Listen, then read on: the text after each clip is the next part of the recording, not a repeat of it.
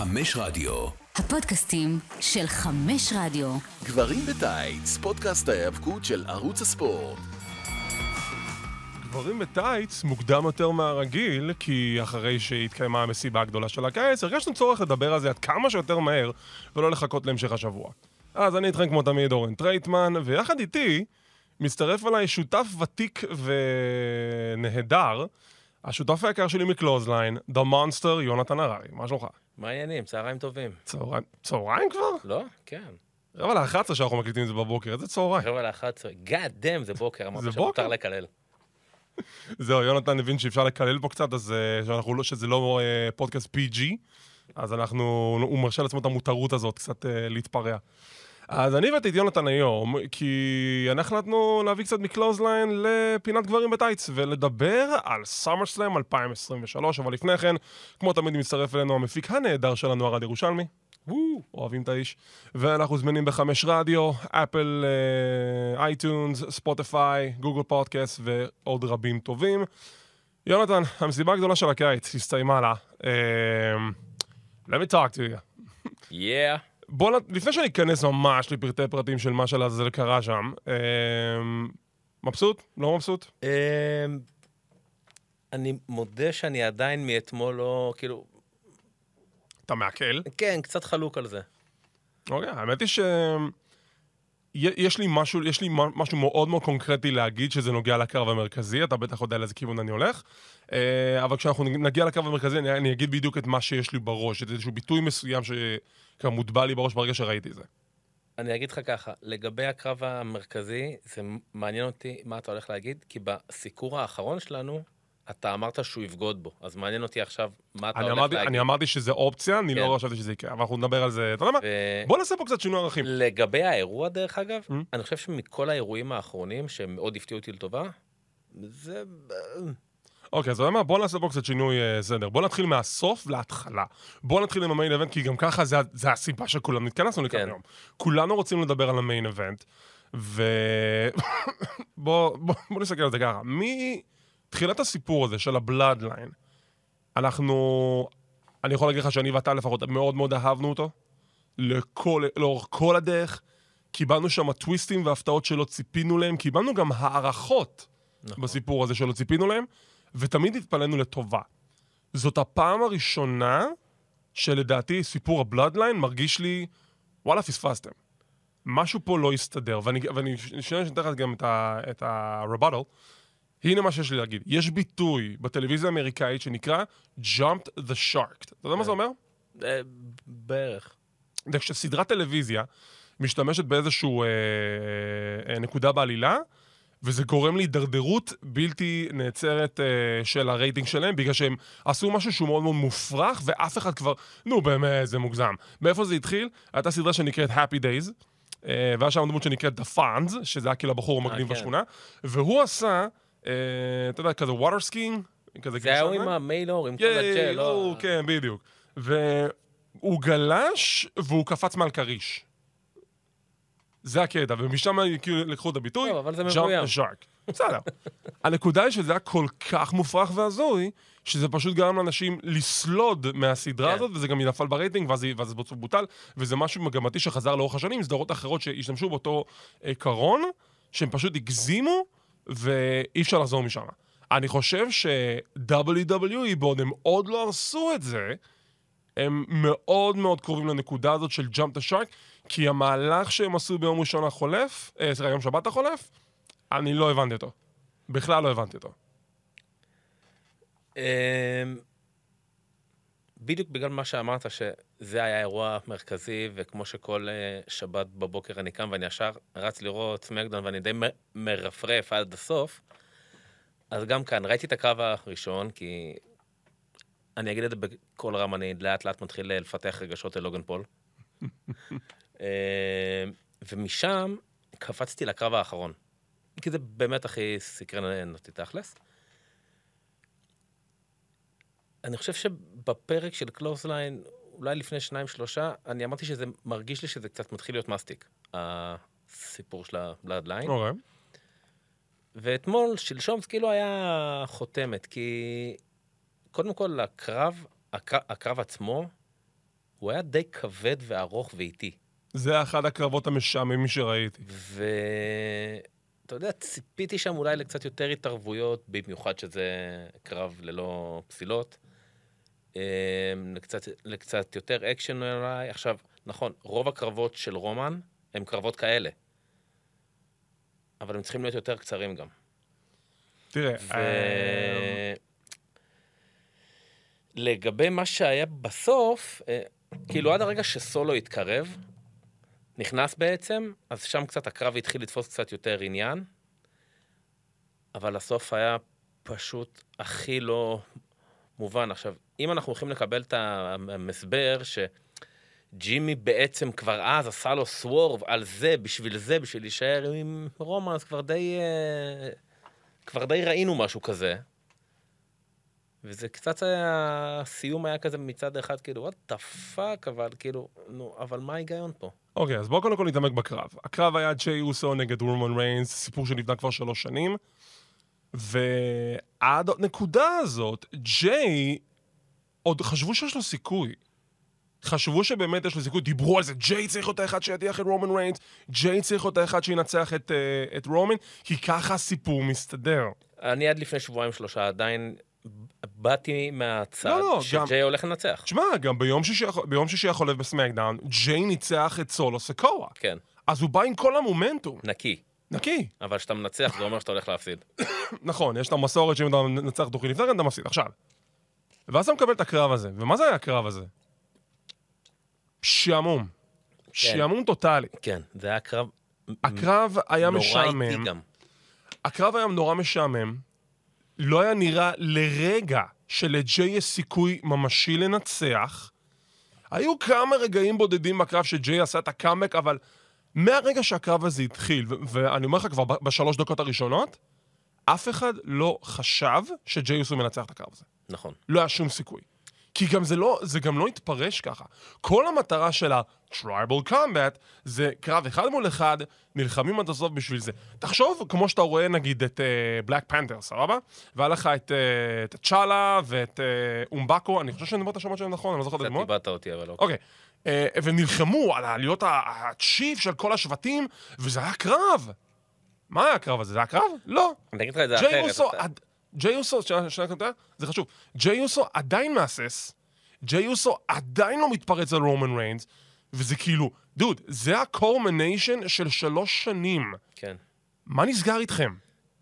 אני חושב שהספוט שהכי היה שם בקרב שגם התאים לתיאור שלו זה הסמוע בדי סלאם לשולחן, שזה גם היה צולע. אבל זה היה בדיוק צולע. עכשיו, תחשוב קרב, קרב כזה, באותה אה, סיטואציה, ה Tribal Chief נגד הבן דוד הקטן שלו אחרי שלוש שנים, קרב כזה לצורך העניין בארגון אימפקט. תוהו ובוהו. נכון? שרשראות, שולחנות, כיסאות, מיטר... ופה זה היה כאילו... ג'- ג'יי בא, אתה אמור להתפוצץ עכשיו עם הכל, להיכנס מתחת לזירה, להוציא ארגז אה, כלים, לא יודע מה. לפוצץ את אימא שלו, אבל כאילו, כאילו... ג'יי היה צריך לבוא עם הקרב הזה, להוציא תסכולים של שלוש שנים. הבן אדם הזה התעלל בך במשך שלוש שנים, וזה נראה שאתה סוף סוף משתחרר ממנו, ופורץ החוצה, ואתה מגיע לקרב הכי גדול בקריירה שלך. מיין אבנט ג'יי אוסו. ודוד, הקרב הזה רק הוכיח לי, ואת מה שאני טענתי עוד, עוד לפני שבסוף השתכנעתי, אבל ג'יי אוסו הוא לא מיין אבנט. הוא לא, כן. הוא עוד לא, אם, אם, הוא, כן- אם הוא רוצים שהוא יהיה, הוא בכלל לא שם. כי הוא לא, הוא לא סוחב.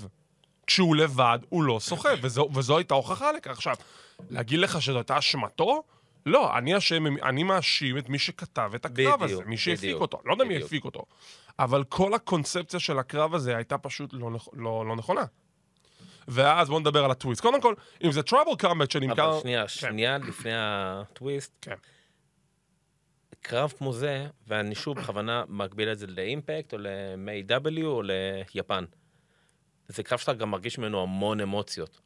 לא באמת הרגשתי את זה פה. נכון, כי שוב, זה גם הקטע שמה שהיה יפה בבלאדליין, אתה הרגשת את האמוציות בכל אחד מהקרבות נכון, של רומן ריינס אמר, נכון. כי זה משהו הכי טוב בו. לא הרגשת פה כלום. כלום. לא הרגשת פה כלום, וזה קרב- הפספוס ענקי. קרב כזה, נגיד ב-MAW, זה מוציא, כאילו, הם, הם ידעו לסחוט אותו עד השנייה האחרונה, ופה כאילו, אני, אני עוד במהלך הקרב, שאני רק העברתי, אני אומר, אוקיי, יש עכשיו שעה קרב, אז בטח יהיה הפרעות, יהיה זה, בסוף יקרה משהו. אני עוד הרצתי כמה פעמים את הקרב באמצע, כי הוא פשוט היה נורא משעמם, כבד ואיטי. הקרב היה כבד, הוא היה איטי, הוא היה משעמם. אני בדיוק בודק פה בוויקיפדיה מה היה אורך הקרב, והקרב היה 36 דקות. אה, לא, אז כולל מה שקרה אחר כך, זה היה כמעט שעה.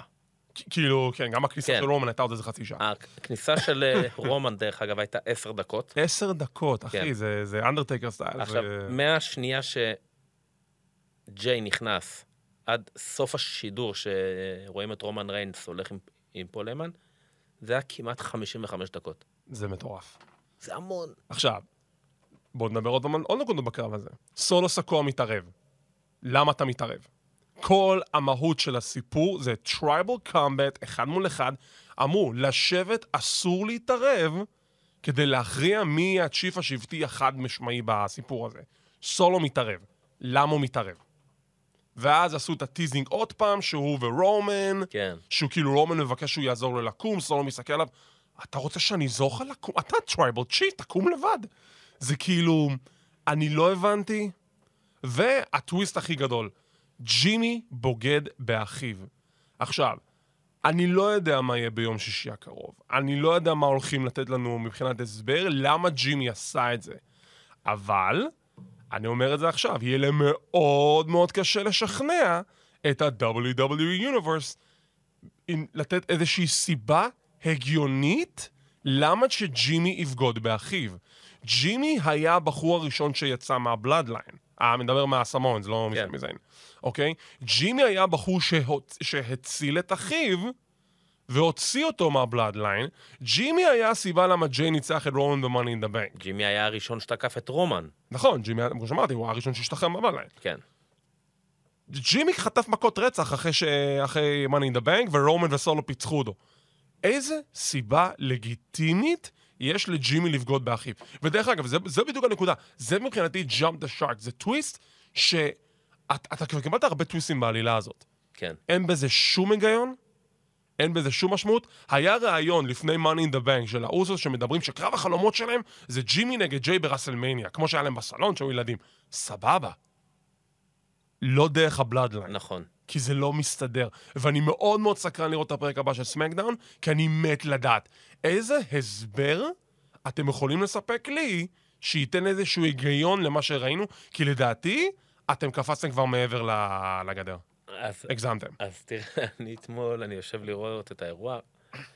כפי שאמרתי, אני מריץ ישר אחרי לוגן פול נכון? ה main event, הקרב נגמר, אני יושב, ואשכרה אני אומר בקול רם, ואני אני בבית לבד, אתם צריכים לתת לי עכשיו הסבר מאוד מאוד טוב, למה לעזאזל פירקתם לי עכשיו את האוסוס.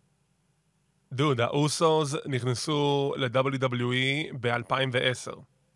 הם היו ביחד מאז 2010. זה בסדר, אבל הם נותנים עבודה, זה לא ש... זה הטאג-טים עם הקדנציה הכי ארוכה בהיסטוריה של ה-WWE, ללא פירוק. זה, זה מטורף. כן. ואם אין להם סיבה טובה לפרק אותם, ולא, אני לא מקבל את הסיפור של, אה, אבל אנחנו עושים לכם ברסמניה ביחד. סבבה, אז תילחמו, אבל תנו לי סיבה אחרת. לא תנו לי את זה בלי קשר לבלאדליין, כי זה כבר מרגיש תנו לי- שהסיפור תנו לי נהיה כבר... הגיונית. שהסיפור נהיה כבר כל כך מסטיק, ש... שכאילו הם לא ידעו, הם כבר לא יודעים איך לסיים את זה, וזה כאילו עכשיו פשוט זורם על אוטומט. פול היימן היה. במסיבת עיתונאים אחרי האירוע, ושואלים אותו מה, מה, מה קורה, כאילו, מה עכשיו? היימן אומר, אנחנו, כאילו, הם שואלים אותו, אתה אנחנו מתקרבים לסוף? אחי, אנחנו, אם זה בייסבול, אנחנו בסיבוב השלישי. וואו. ואני כזה, אתה לא אמיתי. הוא אומר את זה בתור פול היימן או לא, בתור ה... לא, הוא, כאילו... לא פול היימן, הוא אומר, כאילו, הוא מסביר את, הס- את ה story line, ואומר, חבר'ה, אנחנו רק בסיבוב השלישי. יש עוד, אה, יש עוד ארבעה סיבובים לפחות. וואו. ואני אומר לעצמי, כאילו... ואף אחד לא שאל את השאלה הזאת, ואני מסוכן, ואני באמת, אם אני הייתי שם בתור, בחדר עיתונאים, הייתי שואל את זאת, האם אתם לא חוששים שאחרי שלוש שנים אתם כבר קרובים לקצה ואתם לא יודעים את זה? האם אתם, האם אתם לא מג... חוששים מהסיטואציה של jump the shark? כי פה זה הרגיש לי ש- שהם shark. כן. בג- שהקרב אליפות לא היה טוב, ואנשים אולי יאבדו עניין מזה, שהבגידה של ג'ימי לא תהיה טובה מבחינת האוהדים, כי הם לא מקבלים את זה גם. אה, אוקיי, קיבלנו שברון לב, ג'יי בכה ת'נשמה שלו בסיום הקרב, אבל... תקשיב, אם, אם ג'יי לא יחבור אל טריניטי באימפקט, אני לא רואה שום סיבה הגיונית שהוא יעשה את כן, אבל אה, אתה יודע שטריניטי. ניסו על ג'ימי. כן, נו, אותו דבר. נו. אה, פשוט מוזר.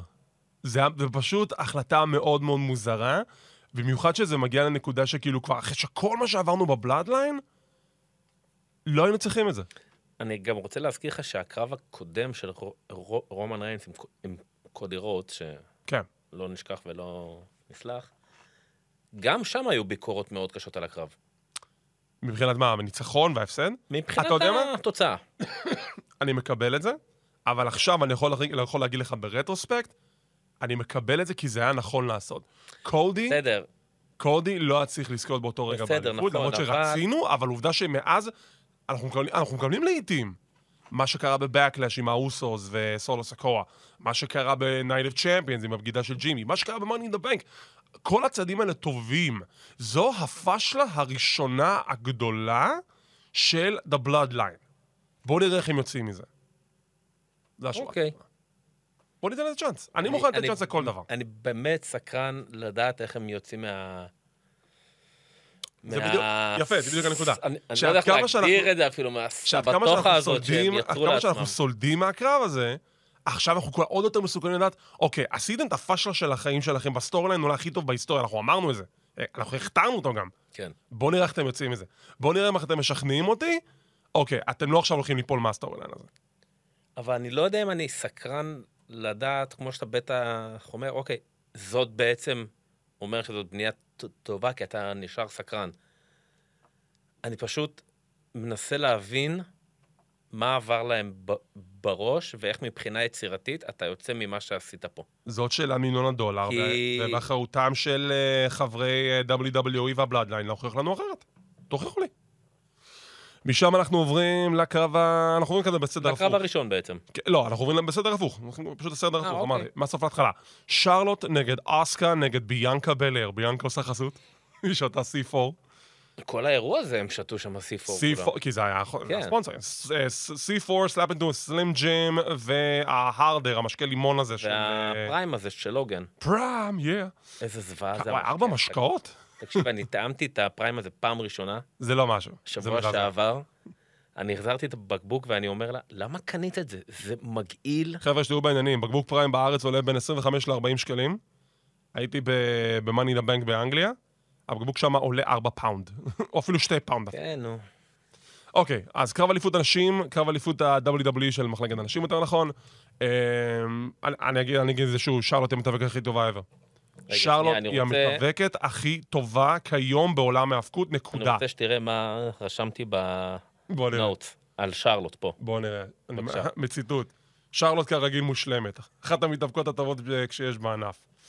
אמ, אז יש לנו ממש back and forth בין שלושת המתחרות. אה, אסקה, תמיד מצוינת. שרלוט נכנסת לסמאסלם עם מאזן 5-0, אז כולנו כבר, אוקיי, אז היא כנראה זוכה.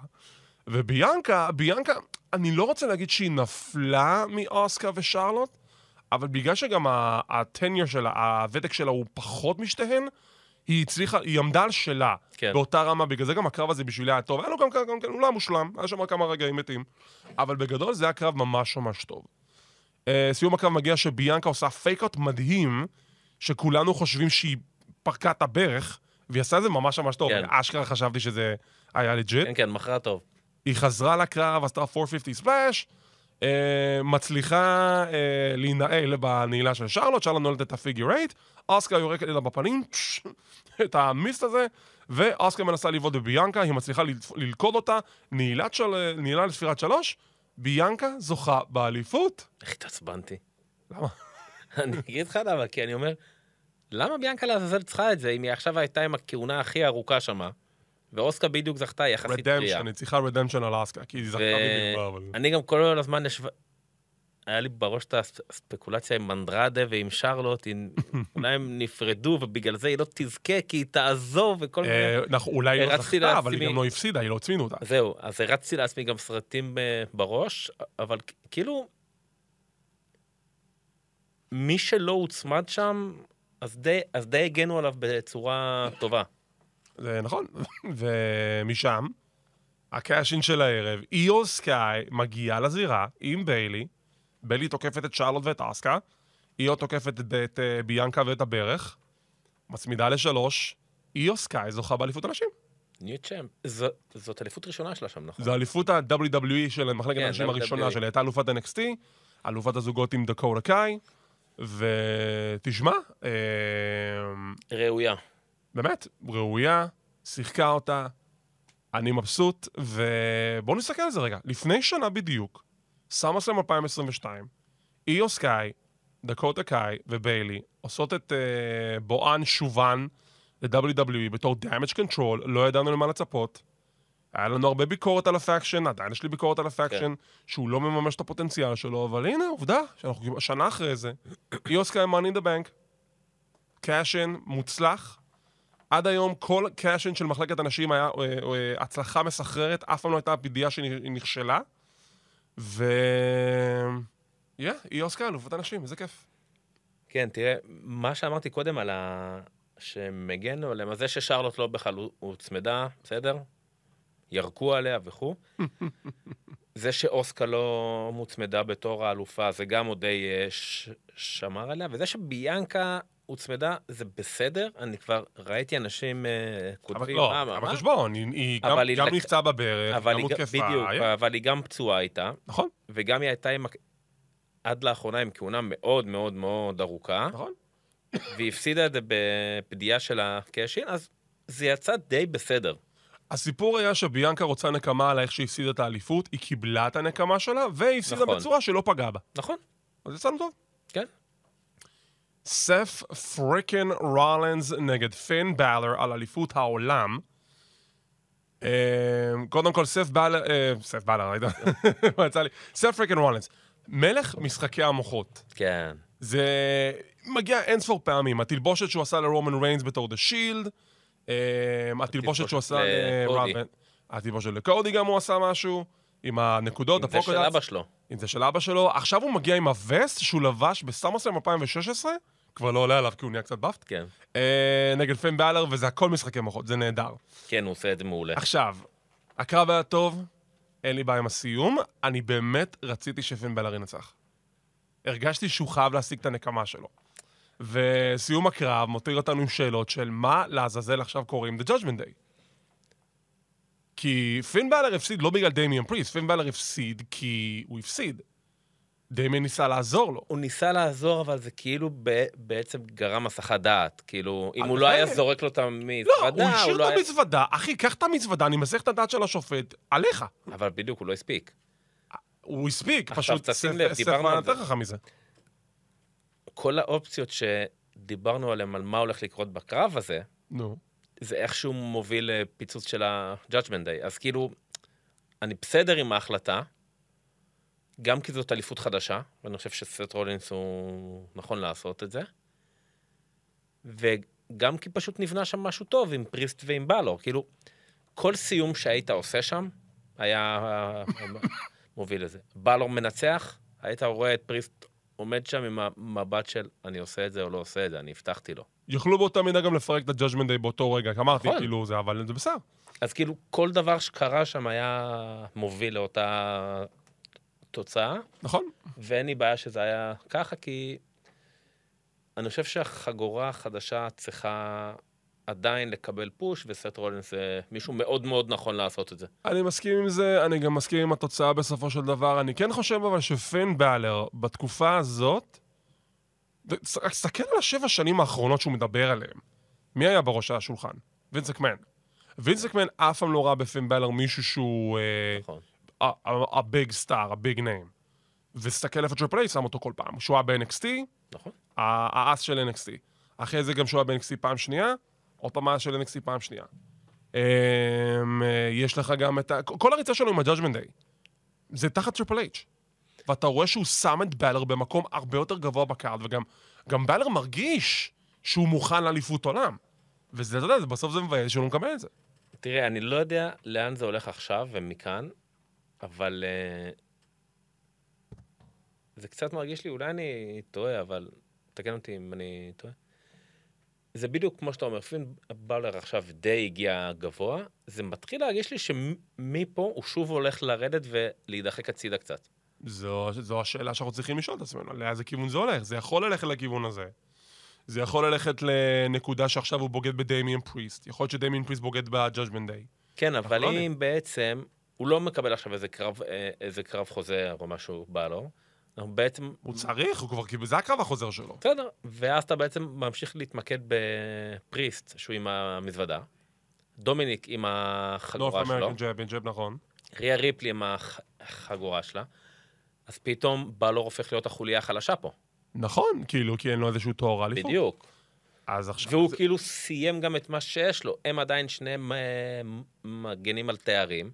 הוא עם המזוודה, מחכה לעשות cash-in, ובלור נכשל. בגלל זה אנחנו נצטרך לחכות לראות מה יקרה היום בלילה ב-Monday Night Raw, וכדי להבין מה, מה הכיוון. כמו כן, breaking news, יש שינוי בצוותי השידור של ה-WWE החל מהלילה. מייקל קול ווייד ברט עוברים מסמקדאון ל-Raw, וואלה. ובסמקדאון זה יהיה קור- קורי גרייבס, קווין פטריק ומייקל קול. עכשיו, למה... מי- מייקל קול בשניהם? בשניהם. למה? מסתבר שזו לא החלטה של וינס. זו החלטה של אנדבור והרשתות השידור של ה-WWE, כשהם החליטו שמייקל קול יהיה הפנים של הארגון מבחינת ה commentary. סבבה. עכשיו, מייקל קול כיום, אפשר להגיד שהוא אחד הפרשנים הכי טובים בעסק, מאז שאין לו את וינס מקמן על המיקרופון. אבל, בשבילי, עצם העובדה שמייקל קול עכשיו הוא השדרן בשתי התוכניות, זה כישלון, כי הם- זה אומר שאתם לא הצלחתם להכשיר מישהו חדש. קווין לא הצלחתם פטריק... להביא מישהו, בדיוק. קווין פטריק, עם כל הכבוד, מהרגע ששמו אותו בעמדת השידור הזאת, הוא לא. הוא לא לא. קרוב אפילו. לא.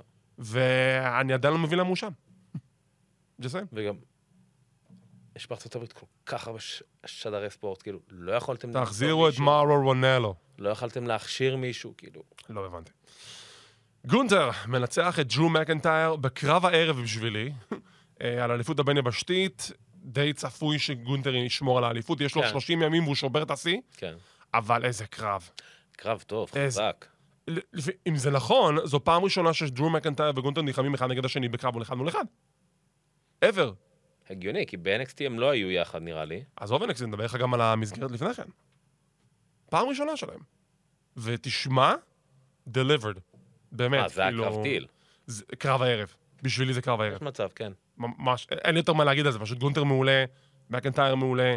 גונטר, כאילו, באמת מראה שהוא כנראה, אם לא כבר עכשיו, אחד הגדולים שיש שם. ללא ספק. כאילו, תרתי משמע. כאילו, ואני גם- לא, אני לגמרי צופה שברגע שהוא יפסיד את האליפות הבין-יבשתית, הוא עובר למעמד של אה, אליפות העולם.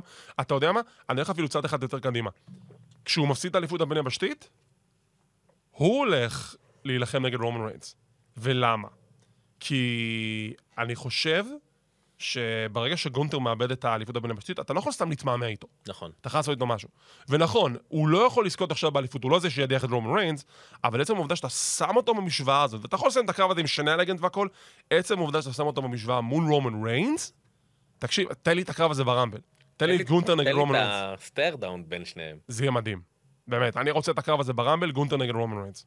זה אני. כן, האמת שווה את זה. אה, הגענו לקרב המאכזב של הערב. What the hell was that? שיינה בייזר נגד רונדה ראוזי בקרב MMA. עכשיו, יש לנו את WWE. יש לנו את MMA.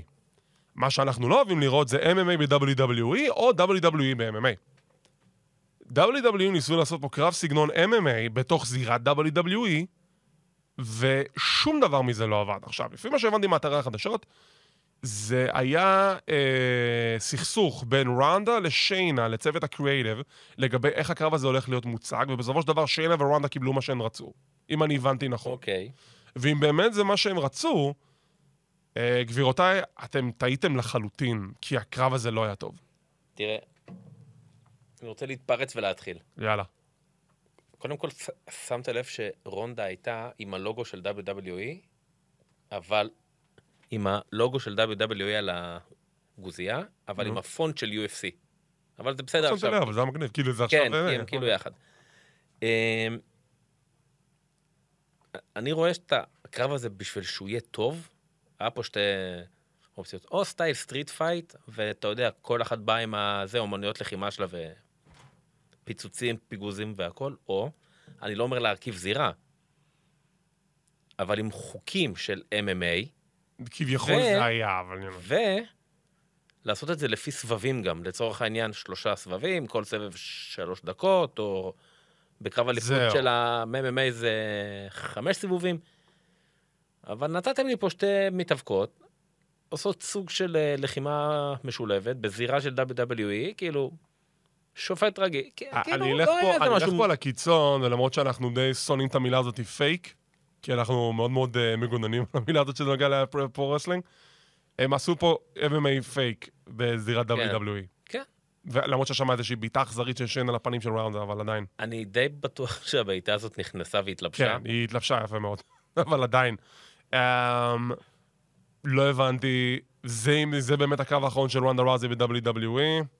זה נראה ככה, כי גם Yeah. בסוף שהיא הלכה, היא גם- היא גם בכתה. עכשיו, כי היא התבצעה על הקרב, היא לא בגלל שהיא... אני לא מבין אותה, היא כל פעם חוזרת, לא טוב לה, היא, היא כאילו הולכת, היא... תשמע, כשאתה נכנס לזה מבחוץ, ו...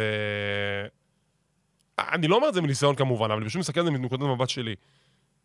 אתה צריך שיהיה לך אור של פיל אם אתה מגיע מבחוץ. אבל כי... זו פעם שנייה או שלישית שהיא כבר חוזרת, לא? לא, לא, אבל אתה יודע, גם... כשרונדה נכנסה ל-WWE בפעם הראשונה, אז הקהל מאוד קיבל אותה ואהב אותה, ואז עשו לה את הטרן. נכון. ולא באשמתה, אבל היא לא הבינה את זה. למה הקהל שונא אותי? וזו בדיוק הנקודה. אתה צריך להבין שלקהל יש דעה משלו. ואם הקהל, למרות ש... שאתה אמור לאהוב, אות- שאמורים לאהוב אותך לפי הדמות, אם הקהל שונא אותך, go with it, זה בסדר. כן. זה לא תנצל את זה, אשמתך. להפך. ת, תפנים את זה, ת, embrace. תנצל את זה, כן. כן, כן, תנצל את זה לטובתך. ורונדה לא ניצלה את זה. וכשהיא חזרה, אז היא כביכול ניסתה לנצל את זה. וזה גם לא הלך לה.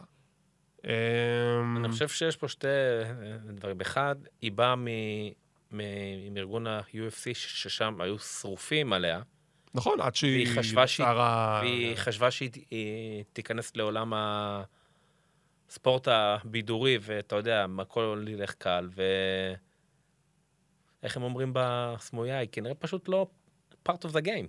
כאילו, היא לא מבינה את החוקים של המשחק. כשהיא נכנסה לעסק, היא הבינה עניין. מההתחלה ועד הסוף, גם הקהל זה, והם מאוד העריכו את המוסר עבודה שלה.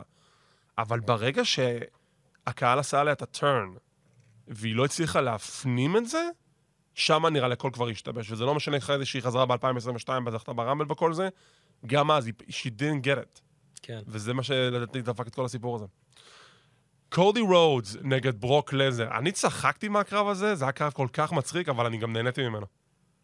רגע, אבל קודם היה לנו את ה Battle אה, Royal. נכון, נכון, נכון, איך- פסחתי על זה, יואו. רציתי להשאיר את זה בתור ה main event. into a slam jam, yeah! קרב שקיבל את ה sponsorship הכי גדולה והכי יוקרתית בהיסטוריה של WWE, The Slam Jam Battle Royal. עכשיו, למה עושים את ה-Battle Royal הזה? סתם, שיהיה לאנשים אה, מקום ב card, זו הסיבה. או אה, לתת לקהל סוף סוף את LA נייט מנצח. ו-LA נייט צריך לנצח בקרב, אז קיבלנו Battle Royal עם 24 משתתפים, ואז, לא, לא, לא, לא, יש 25. אומאס, the Nigerian Giant, גם כן ב Battle Royal, והוא עושה את החשיפה שלו ונכנס לקרב, כבר חששתי שהוא יזכה. אני גם? חשבתי על זה. מי היה לנו שם? ברונסון ריד, ואימפיריום, ואלפא אקדמי, ושיימוס, ואיי.ג'יי סטיילס, וקריון קרוס. המשיכו כמה כמה פיודים של תומאסו מדיח את שינסוקה נקמורה, ואז ברונסון ריד מדיח את תומאסו צ'מפה, שלישיות אותי נשארת ביחד. כן, כן. LA נייט מרוויח את הנקמה שלו כשברונסון הדיח אותו מהרסלמניה Battle Royal. קריון קרוס גורם לאייג'י סטיילס אה, להיות מודח מהקרב, אה, אוסטין פירי מודח על ידי סנטוס אסקובר, מה שאומר שאוסטין ינצח אותו לאליפות כנראה. ובסיום, LA נייט מנצח את אה, שיימוס, מעיף אותו אחרון מהזירה, ו-L.A. נייט, Yeah! let me talk to you, אה, זוכה ב Battle Royal. זה נותן- לו משהו? לא, אבל היי, הוא זכה בקרב. אבל הקהל מבסוט. תקשיב, אני חושב שזה היה... הקהל קיבל מה שהוא רצה. תקשיב, אני גם רשמתי את זה. אני חושב שזה היה הקרב שבסיום שלו שמעו את הקהל הכי חזק, הכי מרוצה. והכי מתרגש. LA נייט היה בקרב הכי הדבר הכי over. פחות חשיבות.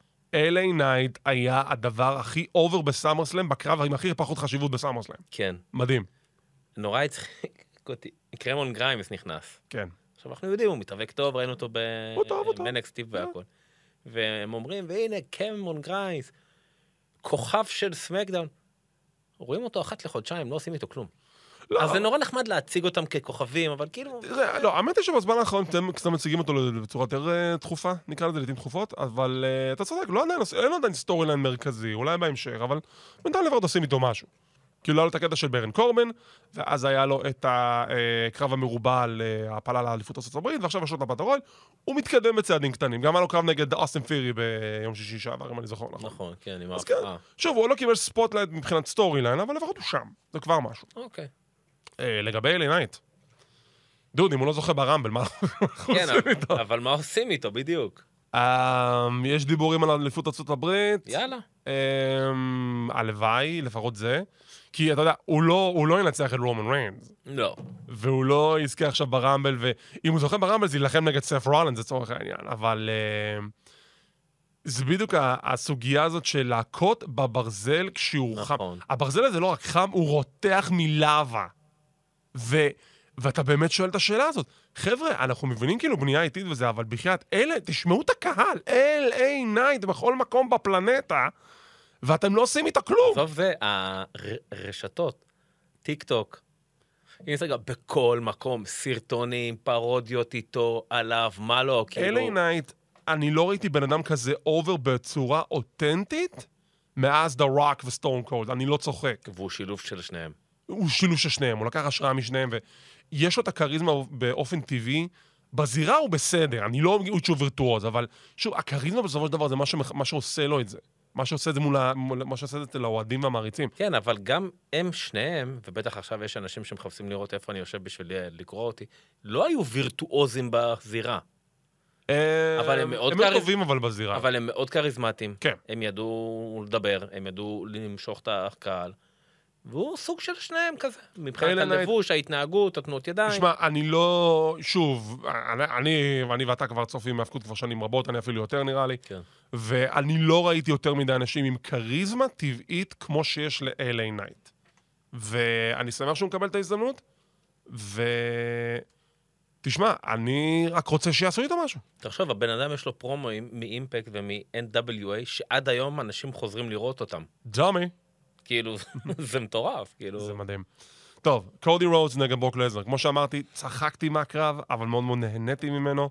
בואו נדבר קודם כל על הקרב, ואז נדבר על מה שהיה בסוף הקרב. אני אתן לך את הכבוד. קודם כל, ברוק לסנר, אני באמת, אני לא מבין איך הוא עושה את זה. הבן אדם בסביבות 45, משהו כזה. וכל פעם שהוא חוזר לקרב, אני כל פעם אומר, איך זה יכול להיות? הוא נראה יותר גדול. הוא פשוט מפלצתי. זה כאילו, מפחיד. לא, לא מובן. ברוק. לזנר אותנטי, מפחיד, הוא פשוט מפחיד. בכל מקרה, תראה, הקרב היה קרב סבבה, לא היה קרב נורא. אבל- הקרב- היה קודי רודס חוטף מכות רצח לאיזה עשר נכון. דקות. ואז הוא, מפת... הוא, הוא מאמץ את גישת ג'ון סינה, never give up, שהוא כל פעם מנסה לחזור לקרב, וברוק לזר זרוק אותו החוצה, stay down, והוא חוזר לזירה, ואז הוא מעיף אותו עוד פעם, stay down, והוא חוזר לזירה, ואז הוא עושה לו F5, stay down, F5 בתוך שולחן, וקודי קם כל פעם מחדש. עכשיו, זה מגיע כבר לנקודה שזה לא אמין, אבל קודי, בדיוק. בגלל שזה קודי, הוא יודע לעשות את זה אמין מספיק, שהקהל לא, לא ירחיב על תראה, הקרב הזה. נכון, זה, זה כאילו לא אמין, כי בוא, אתה בזירה מול אלוף UFC. כאילו, בסדר, אבל... כאילו, מפלצת. עכשיו, זה כבר לא אמין כי הוא פרק... אז עם כל אחד אחר, היית אומר, יאללה, יאללה, נו, זה חרטא, זיינתם אבל לי זה את המוח. קודי. בגלל שגם קודי, עוד מ-A.E.W, כל הפרומואים שלו זה סביב רגש ונחישות, וכמה הוא יעשה, והוא לא יוותר וזה, אז אתה כאילו קונה את זה. תשמע, קודי לא מושלם שזה נוגע ל storytelling, כבר למדנו את זה מ-A.E.W. אה, ב storyline שהפיל אותו מול הבריטי, אנט- אנטוני- אנטוני אוגוגו. אבל הוא, הוא הבין מה הוא צריך לעשות, נכון. הוא צריך לגרום לקהל להאמין. ושוב, במשך, מאז רסלמניה, כולם מדברים על זה שיש חשש ש-WWE will drop the ball עם קודי, והקהל יבגוד בו. כי זה, כי כבר, כמה אפשר למשוך את זה רסלמניה? עד כמה אנחנו נאמין באמת ש... לא, אבל הוא באמת יודע לדבר על רגש ועל לא לוותר. וזה בדיוק הנקודה, הוא גם אומר את זה. וזה עובד. הוא גם מבטא את זה בקרבות שלו, ובגלל זה בקרבות שלו חשוב מאוד ה storytelling, נכון. שתדע גם איך לספר את זה, שהקהל ירגיש, לך, אמו- ירגיש אה, אליך אמוציות. וכשקודי כל פעם ניסה לחזור לזירה ולמרוד נגד לזנר, סיפור שכבר ראינו אותו, ראינו סיפור כזה נעשה בעבר כבר כמה פעמים, אבל היה, פשוט, היה, פה, היה פה פשוט הרגשה אחרת. הקהל רוצה שקודי ינצח. כן, כן, כן. וברוק לזנר ממשיך עם ה-F5, ממשיך עם הקימורה, קודי עושה את הקאמבק ההירואי שלו. שלושת Cross Rhodes, קודי מנצח את ברוק נקי. עם סיום הקרב, קודי חוגג עם הקהל, וואו! וברוק לזנר נשאר בזירה, מוריד את הכפפות. קודי עוד שנייה חושש על חייו, הוא כזה, you wanna go, let's go. וברוק ניגש אליו, לוחץ לו את היד, ומרים לו את הזרוע הפגועה שלו, זה היה מצחיק. אז זהו, זה סוג של... אה, קודם כל, גם כאילו המין החותמת הזאת שהוא האחד עכשיו, כאילו, די, הבנו. ברוק לזנר נתן את האסמכתה שלו לקודי רודס. שתיים, אני חושב שזה גם איזה סוג של פרידה של אה, ברוק לסנר. אף פעם אל תגיד פרידה לברוק לסנר, עד שהוא עד שהוא לא, רשמית... בגלל אה, זה אמרתי סוג של... אתה- אתה יודע, איך אומרים, הוא עכשיו נכנס לת- לתרדמת חורף שלו? כן. יש, אבל לפי, לפי. הפרסומים, הוא אמור כבר להיות מפורסם, הוא מפורסם עכשיו לאירוע של Fastlane שזה באוקטובר.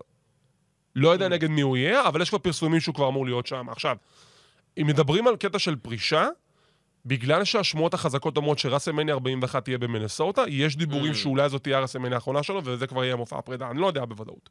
תראה, לגבי הקרב, מה שלי היה מאוד חסר, זה שלא היה שם איזושהי סטיפולציה, כי לכולם זה היה חסר... יכול לנצח את ברוק לסנר חלק ונקי, זה משימה כמעט בלתי אפשרית. אז הנה, הוא עשה את זה. אז כאילו, הייתי... כאילו, הוא השתמש זה- במדרגות, אבל בסדר. כן, אנחנו זה- נדבר על זה רגע. זה כן משהו שהיה לי חסר שם, אבל... בסדר, סבבה. כן, יש נקודה בקרב שקודי קודי. משתמש במדרגות הברזל להכות את ברוק, והשופט לא פוסל, ואני אומר לעצמי, רגע, אחד... גם השופט... זורק אותו על שולחן ולא... זהו, אז אני אומר פוסל, לעצמי, אז כאילו, הוא זרק את השולחן, אז אוקיי, נו, יאללה. פיטים. השופט אמר, אתם יודעים מה, אני I'll allow it, בסדר, נו, ניתן לו- את הקוריוז הזה. אבל תסתכל על איך, אפשר להעצים יותר את קודי מלב...